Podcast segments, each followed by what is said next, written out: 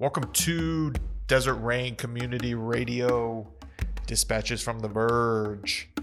Today, David Morrison and I discuss the mysteries of the gospel, sort of the open-endedness of the parables within the gospels, and how that has informed our spiritual walk, and just sort of investigating different aspects of it, you know, as far as religion, not embracing it on a popular scale, and so on and so forth. So before we get into that, thank you, Danny West. He does all the editing and sound engineering.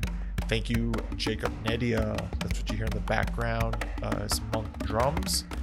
To learn more about Desert Rain Community, theruined.com is a place to go for that. drcrpod.com is a place to go for other episodes of podcast, or wherever you found this particular episode. You should be able to find all the other ones on that same podcatcher.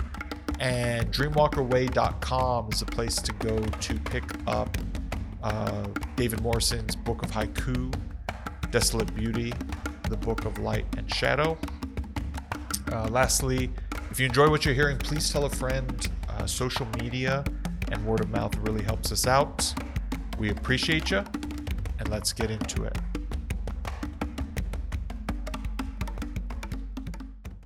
Welcome to Desert Rain Community Radio.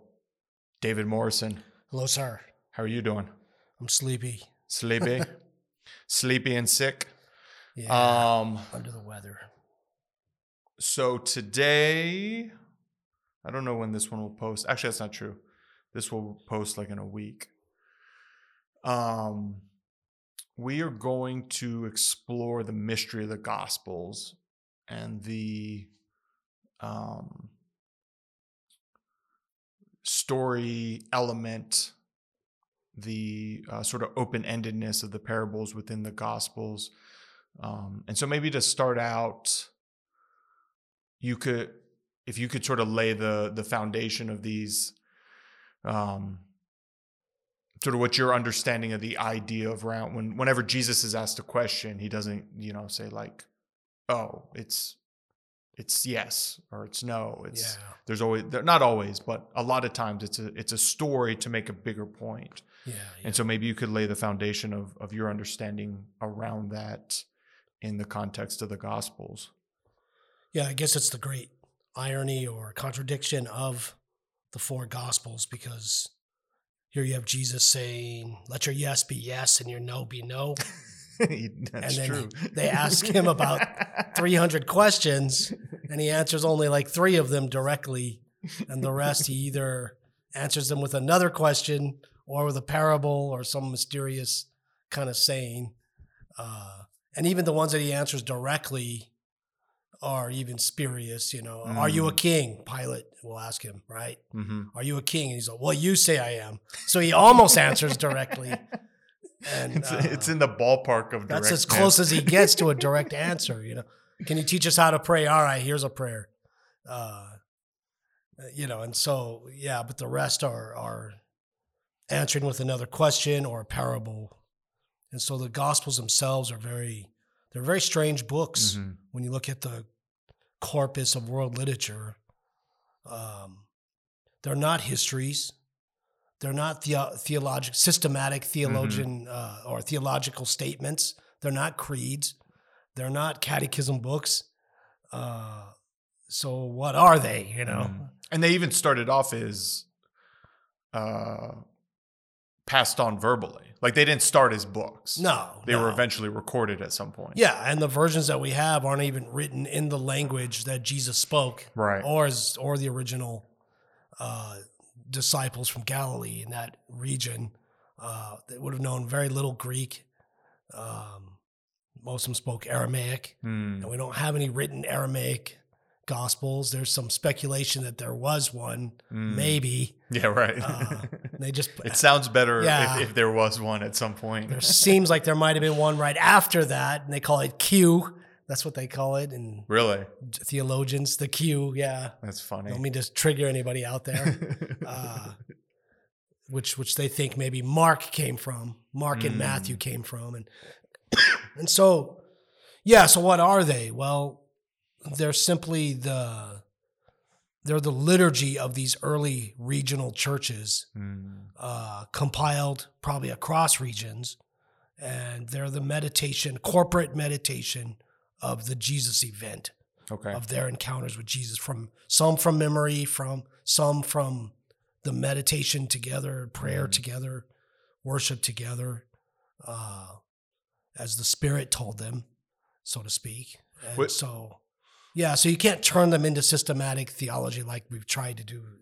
Well, and the funny thing too about naming them after an individual person, they're actually communal.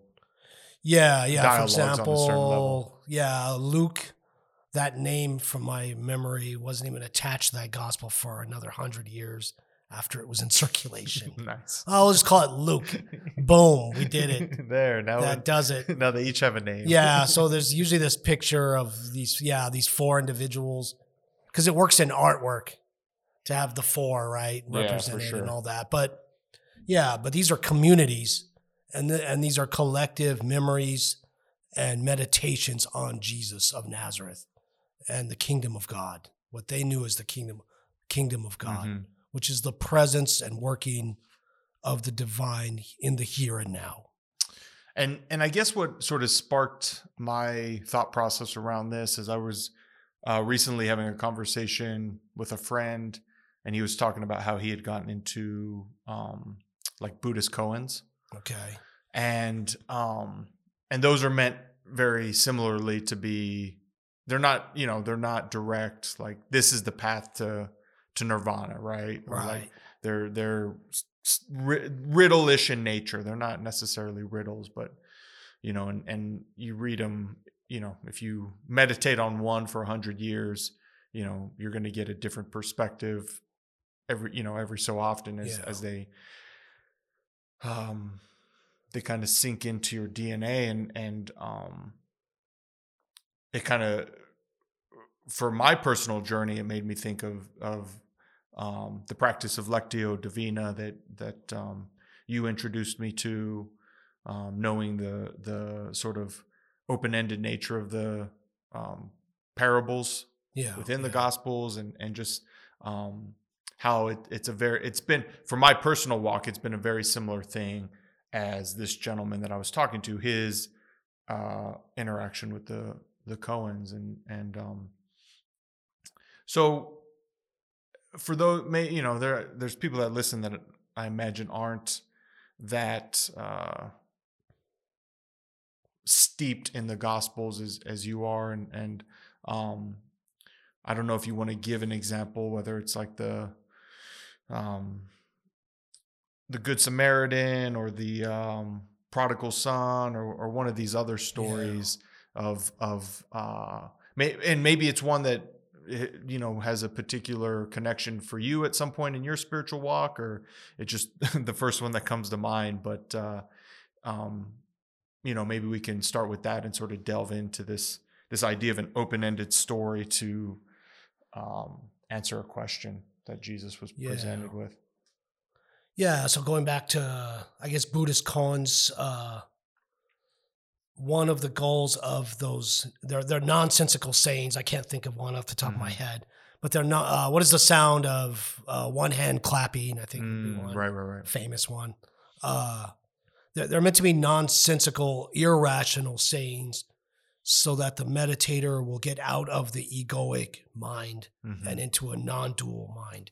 In other words, the egoic mind would be the things inside of us that want to control everything, have the answers for everything, to be self-empowered over others, over information, and to be the center of everything. Center of the universe. So these koans are to throw that mind off and enter into a non-dual, receptive mind that can accept two opposite truths at the same time. And so the parables in the Gospels are similar in that, they do that, but they also, when Jesus tells these parables, often he was undermining his listeners prejudices. Mm. So, like, for example, he was trying to turn their world upside down. Yeah. Right? So he would take their enemies, like the Samaritans were the enemies to the good practicing Jews, and so he would make the Samaritans the heroes, and the Pharisees and the religious leaders were their heroes, and so he makes them the villains in the story. So he does that just to makes people clutch their pearls. Yeah, exactly. Makes you very uncomfortable. Throws you off balance so that you could be receptive to a third truth, so to speak. So another example would be, you'd say the kingdom of God is like, and they would expect him to say something like the cedar of Lebanon, which was the cedar of Lebanon was the national tree of Israel. I think I think it's on the flag of Lebanon now. Interesting. I think there's a tree, isn't it? I think so. I honestly can't. So they were, yeah. So these trees were supposed to, they're the great tree and they represent Israel and this nationalistic. And so they expect him to say that. And then he says the mustard seed plant, which is a stinkweed. Yeah. It's unclean. It's actually an unclean, not supposed to be in a Jewish garden. And he says, this is God's choice. And, and it's comical because he says the birds of the air make their nests in it. This thing's the size of a tumbleweed. Right. And so it's not even the cool birds doing this. For us in the Southwest, it's the same as the goat heads. Yeah. Or, maybe a mesquite, And so that's what he does. He builds up their expectation for one thing and then introduces another, which is what comedy does. And it's also what prophetic speaking does, and so that's the point of it. And so when we read these gospels and read the parables to just reinforce our preconceived notions of God, we're doing it wrong, which is okay. Do it wrong until you realize it's wrong. That's how you go forward. Well, that's how you grow too. Yeah. But that's kind of what church history has been, is to reinforce my ideas, my preconceived ideas of how God is supposed to act in the world and what the fabric of reality is, and it needs to conform to my expectation. And and the problem with reality is that it's biased against your expectations. Well, and our brains look for that black and white thinking, right? Like. And we've who knows how many times we've referenced this book, but the Jonathan Haidt book. Yeah, where Religious Mind. Yeah, where we think we take in information and then make a decision. Right. But they've done study after study, it's been recreated, where we actually make a decision and then we look for information to corroborate that quote unquote right decision. And so, if you believe that, just for example, this conversation that, the Bible has all the answers in the sense, like this is a guide for living on a certain, way. Right. That's how it's marketed in America. Yeah. Exactly. And then you start to read it, you're going to see there's not really, that's not really the case. But if you start to pick and choose verses out of this book or these many books, right? Yeah. Made into quote unquote one book, you can pick and choose verses throughout the whole thing to create this dogma, create this black and white thinking, and to create this, for whatever you want to believe, whatever you've already decided you believe in. And that's, in my opinion, that's not how, not just the Bible, but any spiritual text you come across, it is, to be read, reread, meditated on, find other people's opinions about these things. Right. Yeah. And actually kind of going in, we've definitely touched on it many times before, but if, this idea of Lectio Divina within, parable, using parables, or verses. And maybe if you could outline the 4-step, Lectio Divina, again, just for people that are unfamiliar with that, and, and you know, kind of elaborate a little bit on this sense of you think it's one answer, but then the parable turns it on its head to give you that third option, like you mentioned a few minutes ago. Yeah, and often they're open-ended too. Yeah. So like the prodigal son story, the one son returns, the other son won't come in the house, and it leaves the story there. Mm-hmm. So maybe the next day the other son comes in, and maybe the next day the other son says, this isn't what I thought it would be, and he leaves again. He it's all open-ended. Again. Well, even the one where he tells the rich guy, like, get rid of all your stuff and come with me. Right. You don't, it never says he left and then came back because he got rid of all of his stuff. Yeah, it doesn't say he went and continued just enjoying his rich lifestyle and but still he followed the commandments. Yeah, exactly. So you don't really know what the quote unquote the end of the story. Yeah. So I forgot your question. Just the fourth step. Lectio Divina. Oh, yeah. Yes. So it's the idea is to sit with the text and to experience the different levels until it becomes the living word of God in you is the idea. You know, this might sound controversial, but Christianity, I know there's been a lot of effort, particularly in the Protestant Reformation, to make Christians people of the book. Right. We're not people of the book. That's the scandal of Christianity, in my opinion. We're a personality cult, if you will. We claim this human being named Jesus. We named Jesus of Nazareth is the divine Son of God, the Messiah, and in the Jewish tradition, but open to Gentiles as well. So then it gets really complicated, and so. So anyway, so God, John's gospel describes Jesus as the Word, and he's kind of hearkening, you know, the gospel's really hearkening to Heraclitus, the Greek philosopher, who said that there was an original fire that was spoken forward. So it's definitely referencing that. And so in the beginning was the Word, and the Word was with God, and the Word was God. And so that's what you're hoping. You sit with a written text, okay, and you hope that you'll encounter the living Christ, the living Word, that would actually transform you and change you into a compassionate human being, a loving human being.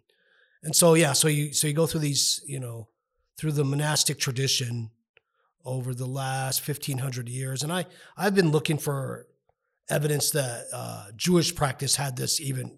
Pre-Christian, which there's got to be something. Well, and I remember you, what was that gentleman from Colorado? Evan? Yeah, Howard. Yeah, I remember you guys talked about it. It's been something I've been interested in, Yeah, so I'm sure it came out of Judaism as well. And there's probably, even in Greek philosophy, a pattern of this. But, you know, by the time... you know, a couple of centuries out, it kind of got developed into these four phases. So the first would be you read it out loud, you read the text out loud, and you just listen to the words themselves, and then you sit with it. So you put some pause between there, you know, some minutes of silence after listening to it be read, maybe two or three times even.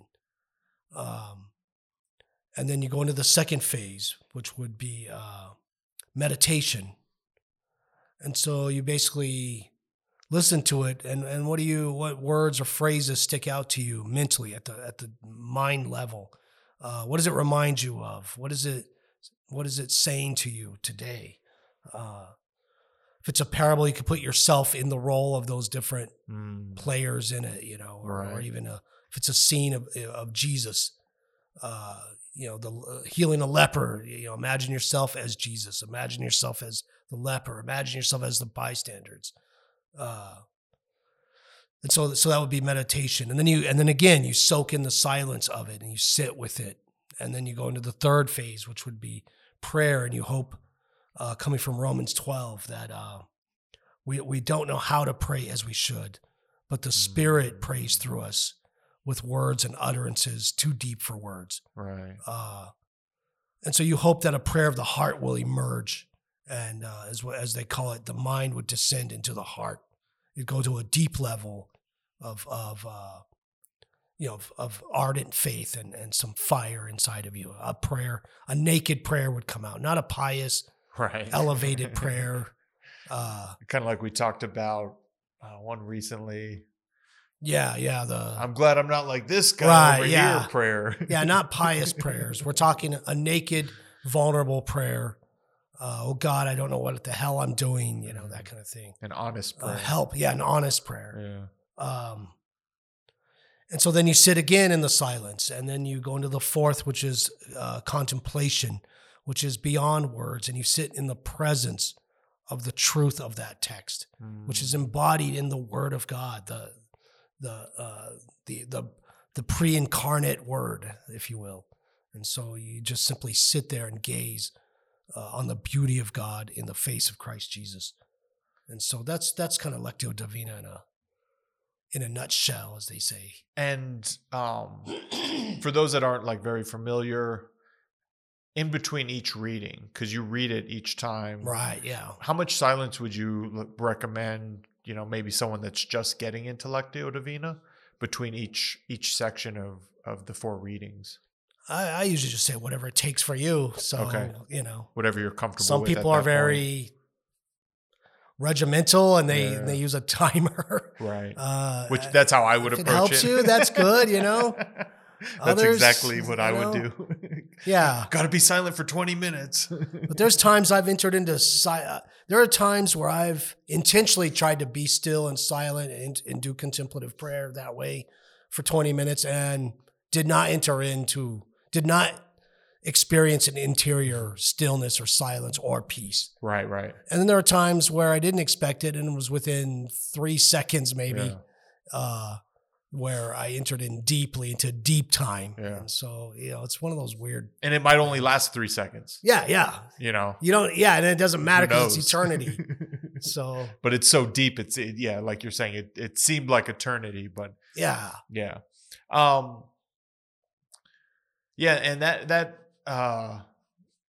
that's one of the practices. Like I said, you had introduced me to that, who knows how many years ago, and has been very helpful in, I guess, just exploring the Bible in general, having that practice and that idea of not just necessarily, because before that I had, kind of read the Gospels as a book, right? Beginning to end, but what you could do, they're written, it's written valuable. That way. It's fine. But, just to sort of explore in a new and different way, for me personally has been an extremely, useful tool, a useful gift to sort of try and like you were saying, use it as a mirror, picture myself as Jesus, picture myself as the leper, picture myself as the observers in the crowd. And what does that mean for me in the here and now? And then going back and revisiting those things years later. And it's totally different because I'm totally different person, right? Yeah, my life experiences have changed and so on and so forth.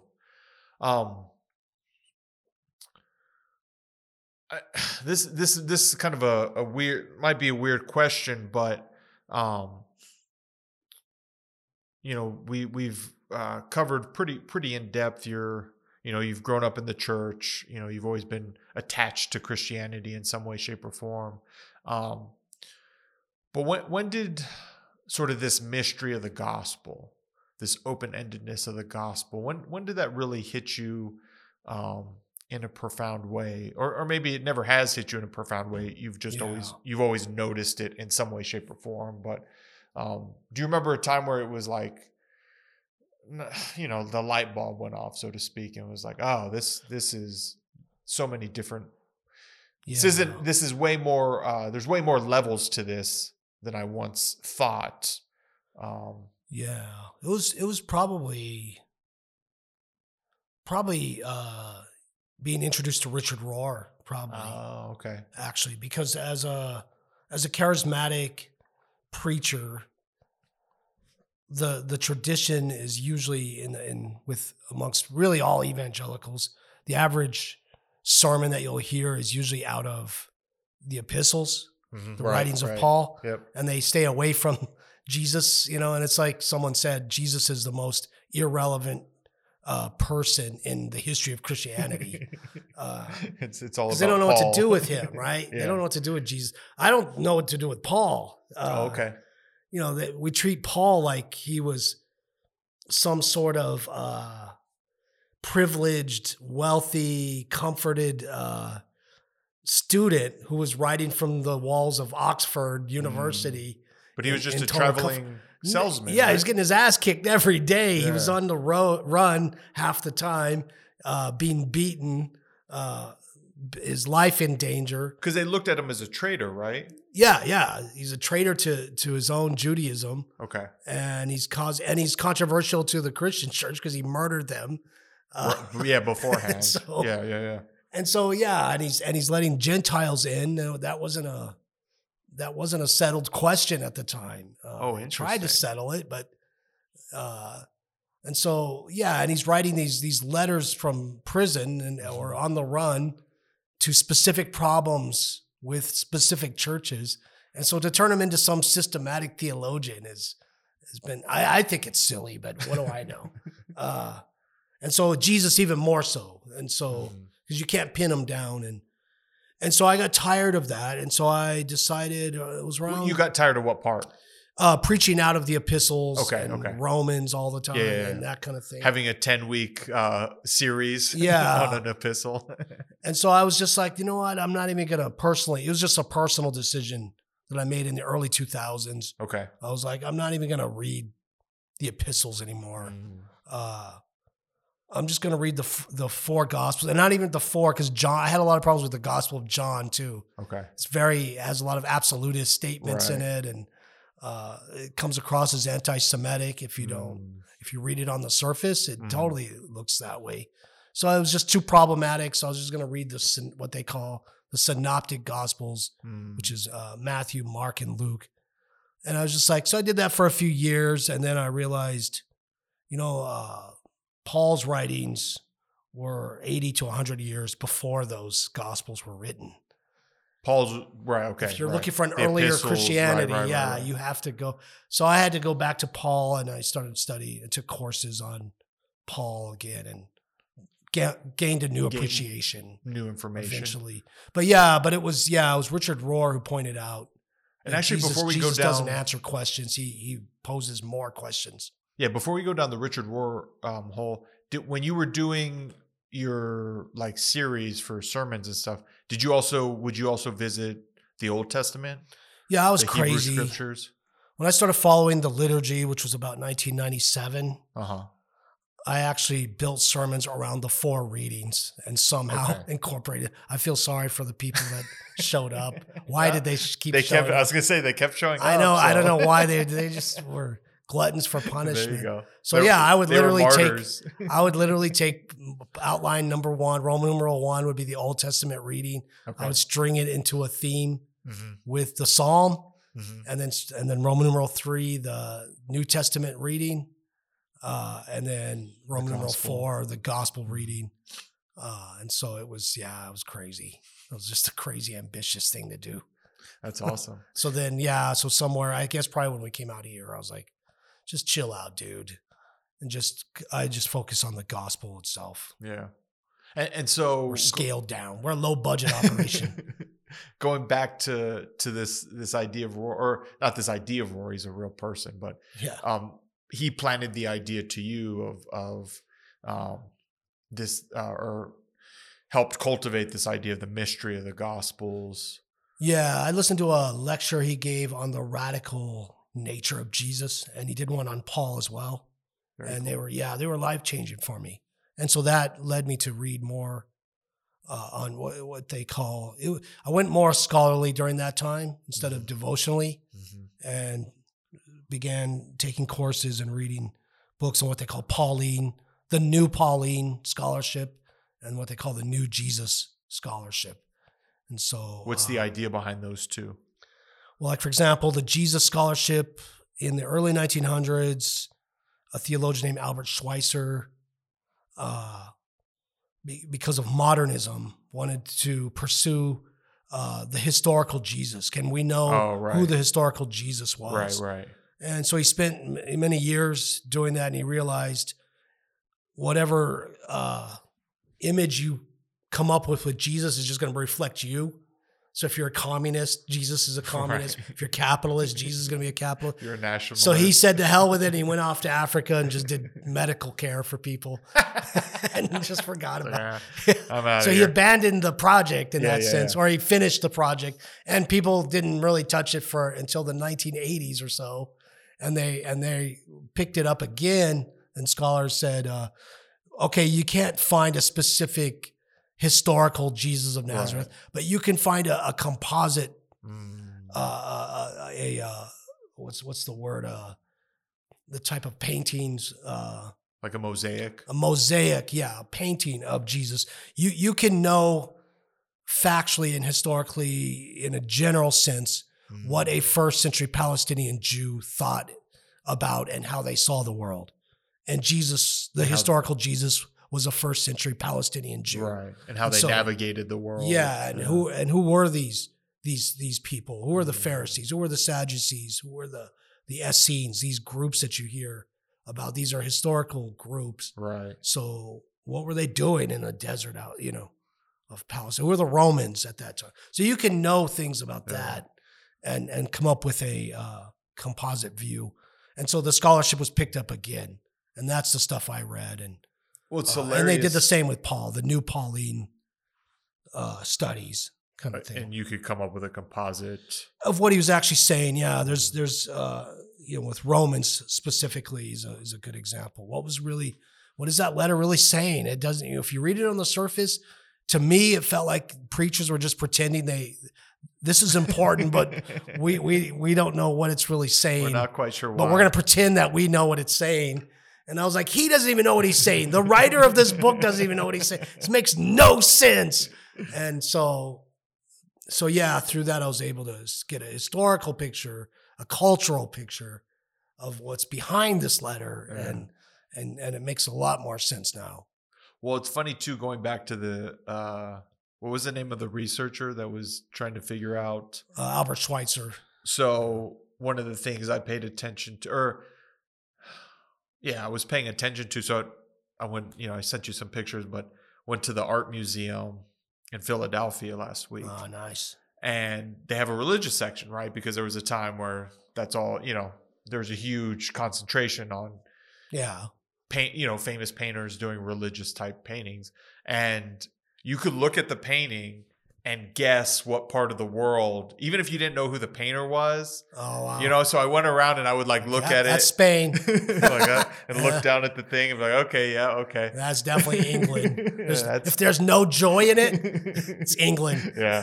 If Jesus is white as can be, England. This guy's from a Scandinavian country. Yeah, sure enough.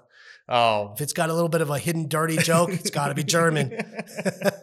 And it was so interesting. And it just popped in my mind right now when you were saying, if you're a communist, Jesus is a communist. Yeah. If you're a capitalist, Jesus is a capitalist, and so on and so forth.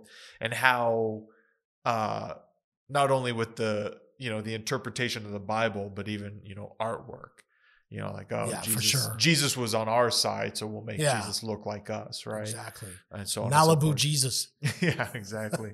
The blonde hair and the blue eyes. He looks like he's going to go surfing. He's your buddy. But buddy Jesus. Chad Jesus. The Kevin Smith buddy Jesus. So with this, kind of coming back to the parables and they're created in such a way to, open-ended storytelling, challenging. Well, maybe challenge might not be the right word, but just sort of lending itself to this idea of questioning. Yeah. Right. From your perspective, just from everything you've encountered over the years, why do you think there's less in popular Christianity, sort of famous Christianity? Why is there less focus on this open-ended questioning, introspective, what does this mean to you? Yeah, fluid. Mm-hmm. Interpretation of the Gospels. I think it's just as simple. People want black and white answers, so they don't have to think and do the spiritual work. It's just easier for some guy in an Armani suit to tell you. He's wearing an Armani suit, so he must be successful. He has got to have some answers. And so, and people are hurting. People are looking for answers. It's probably... It's probably a human nature thing, maybe not just our culture, but the whole idea of the confidence man, the con man. Yeah. This person has confidence. I'm going to put my confidence in this person. And this person is saying that these oils will heal my cancer. And so I'm going to buy this oil. And, we love snake oil in this country. So we just, we want the quick answer. We want the secret. We want the secret, And, hence the book that was a bestseller over and over and over again. So, and it's not exclusive to Christianity for sure, and so that's kind of what's going on, I think, with it. And because I kind of assumed that was going to, and it's not just Christianity, like you said, right? Even in the recovery world, right, what I mean? You want to go to if you go to the fancy detox and rehab, you'll Betty Ford clinic. Yeah. You'll have a better, quote unquote, better sobriety. Where the stars go to dry out. Yeah, exactly. But then when you're tasked with service, when you're tasked with prayer, when you're tasked with silence, and not at least from the recovery sense, not tasked in any, there's no authority, right. It's not like a priest or a pastor or whatever tasking you with these things, but just if you truly crave the spiritual life or the spiritual path, you'll just internally get tasked with these things because it's part of the past, right? Like the whole Lectio Divina thing. It's reading, there's silence, and then there's prayer that may or may not bubble up, right? But if you do it long enough, it's going to bubble up. Yeah. And it's going to look in a way you never imagined. You and I joke about you joke about ending up in the middle of the desert and being here for as long as you have. I'll sometimes talk to my recovery people don't pray and meditate too much because you'll end up in the middle of the fucking desert, crazy man. Things. But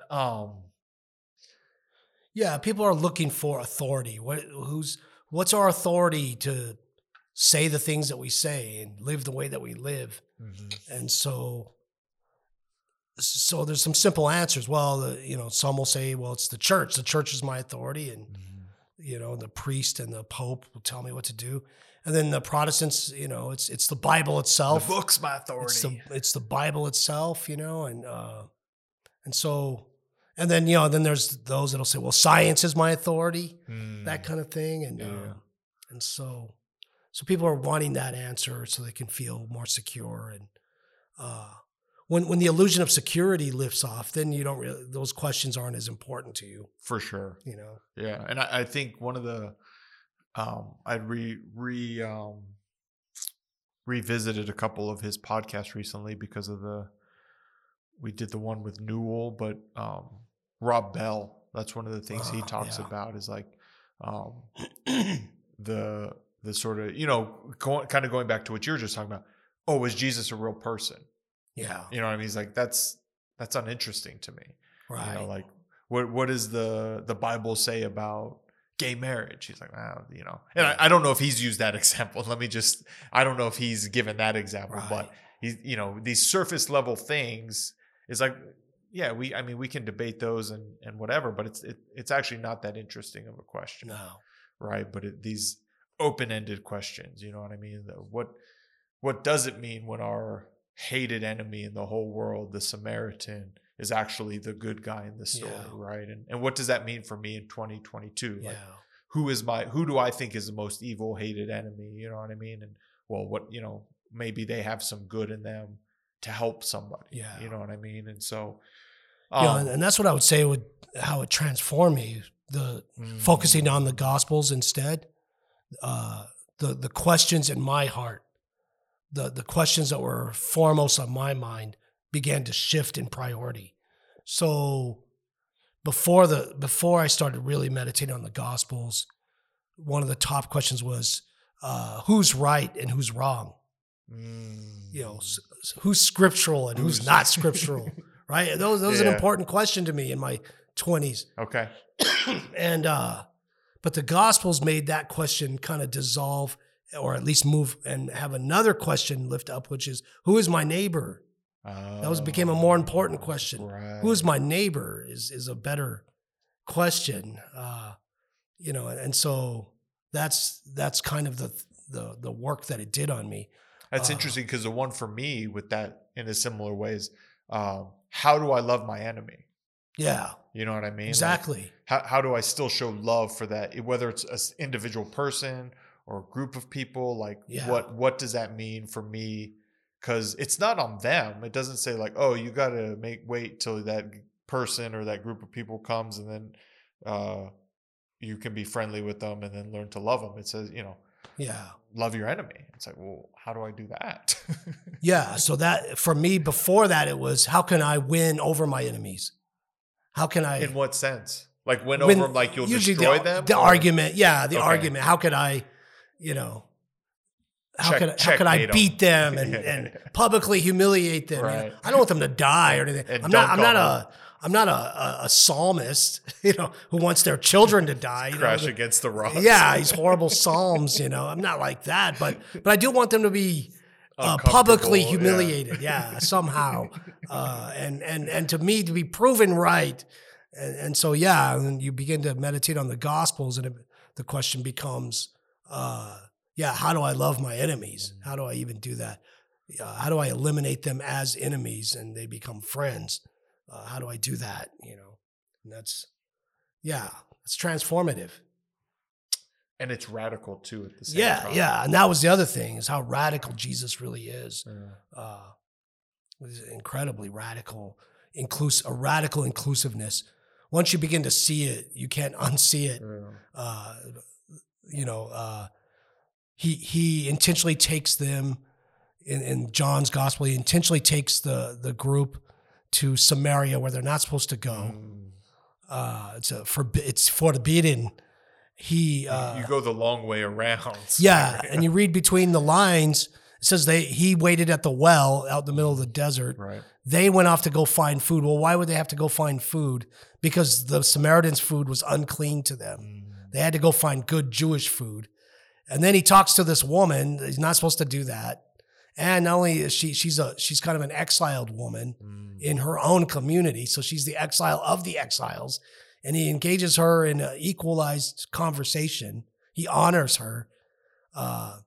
And then he makes them stay with him. I think it says 3 days. Okay. Which means they had to eat their food eventually. And interact with him and become unclean. The same with when he heals the leper. It says that he was unable to enter any towns after that. It's because he became ceremonially unclean.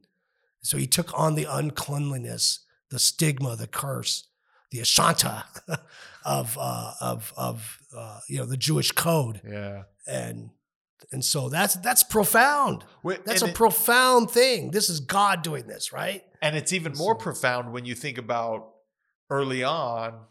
What was he? A kid, and he's in the temple teaching. Yeah. He's holding court as a young kid.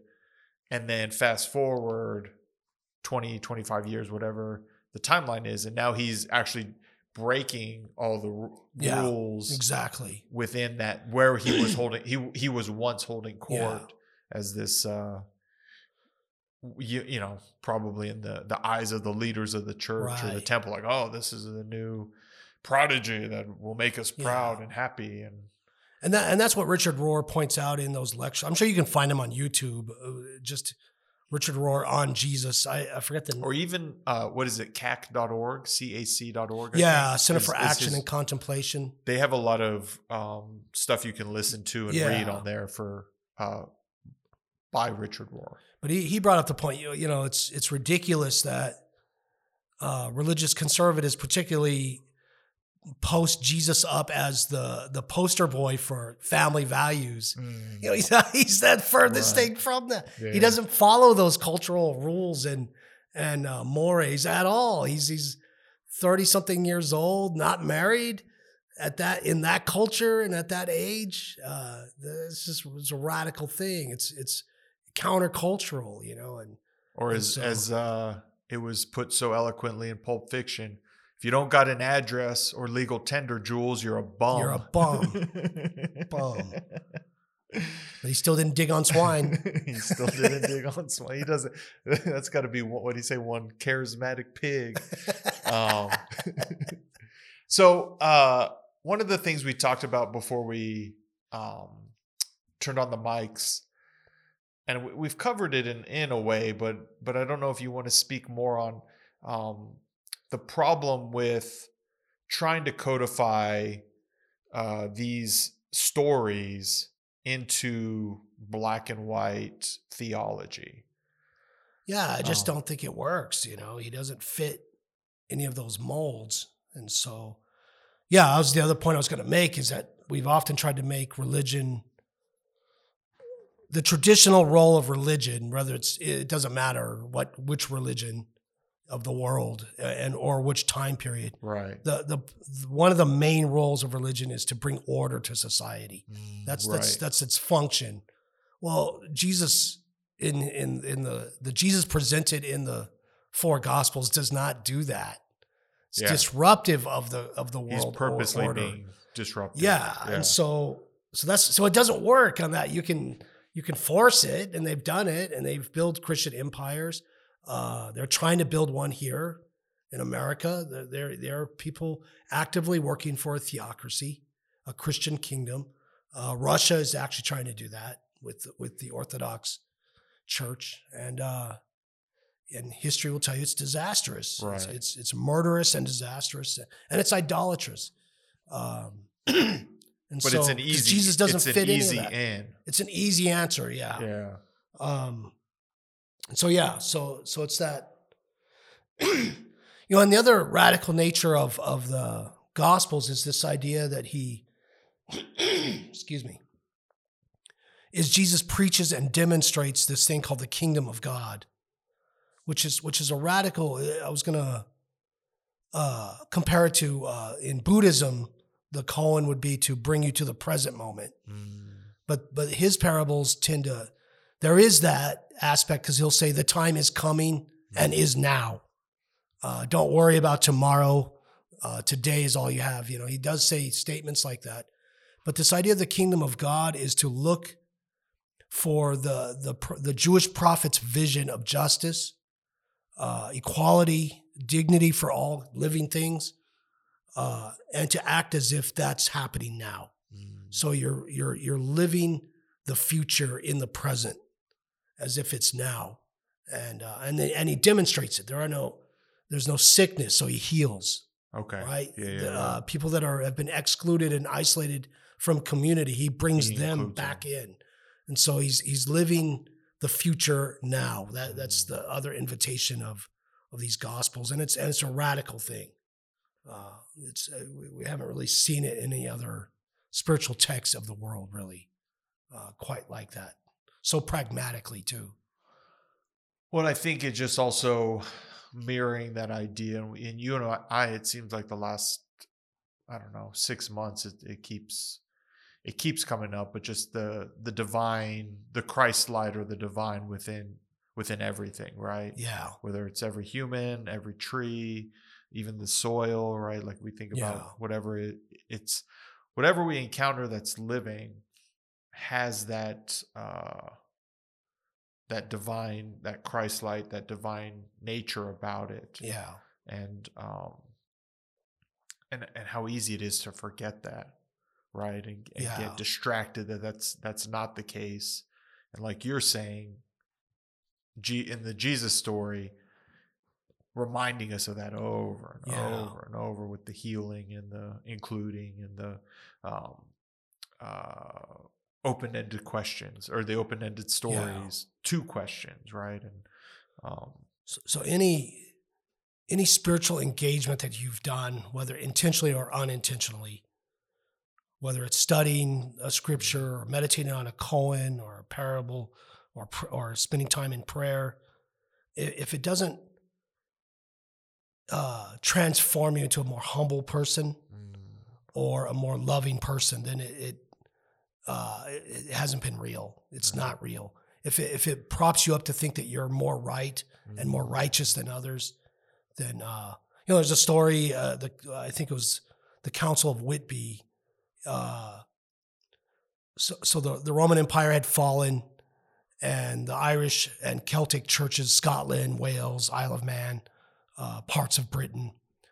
These churches were kind of developing that Celtic spirituality kind of apart from the Roman model. Right. They were ordaining women as priests, that kind of thing. Saint Bridget is known as a bishop. Which we talk about next week. Oh, okay. Yeah that's right. This will come out the week before. We talk about Our Lady of Guadalupe, Saint Bridget, Mary. So they had this free reign for about 200 years. And then, and then it caught up with them. Yeah. They're like, we're not doing all right, it's time for, so Augustine, isn't that ironic? Augustine of, I forget his name, Osbury maybe or something, shows up from London, and they have the meeting. And so the Irish monks gathered, beforehand, and they asked, an older saintly older hermit, about how should we respond to this? They're going to put the screws on us. Yeah. And he said, well, let's see if he's a saintly man, if he's a holy man. And they're like, well, how are we going to know if he's a holy man? Huh? And he says, well, show up late to the council meeting. And if he rises up to meet you and treat you with respect, then, he's a humble person and you're to listen to him. So they showed up and he didn't get up and disrespected them, and knew. And he cuts their heads off if he could have. Yeah. So that's how they knew this guy's not of God. He's not from God. And there was nothing they could do anyway. Their stuff got taken over eventually. And as much as they had to conform with the, you're dealing with the empire, that's the way to be taken over eventually. Yeah, or killed, or suppressed in some way. Yeah. So that's kind of what happened, and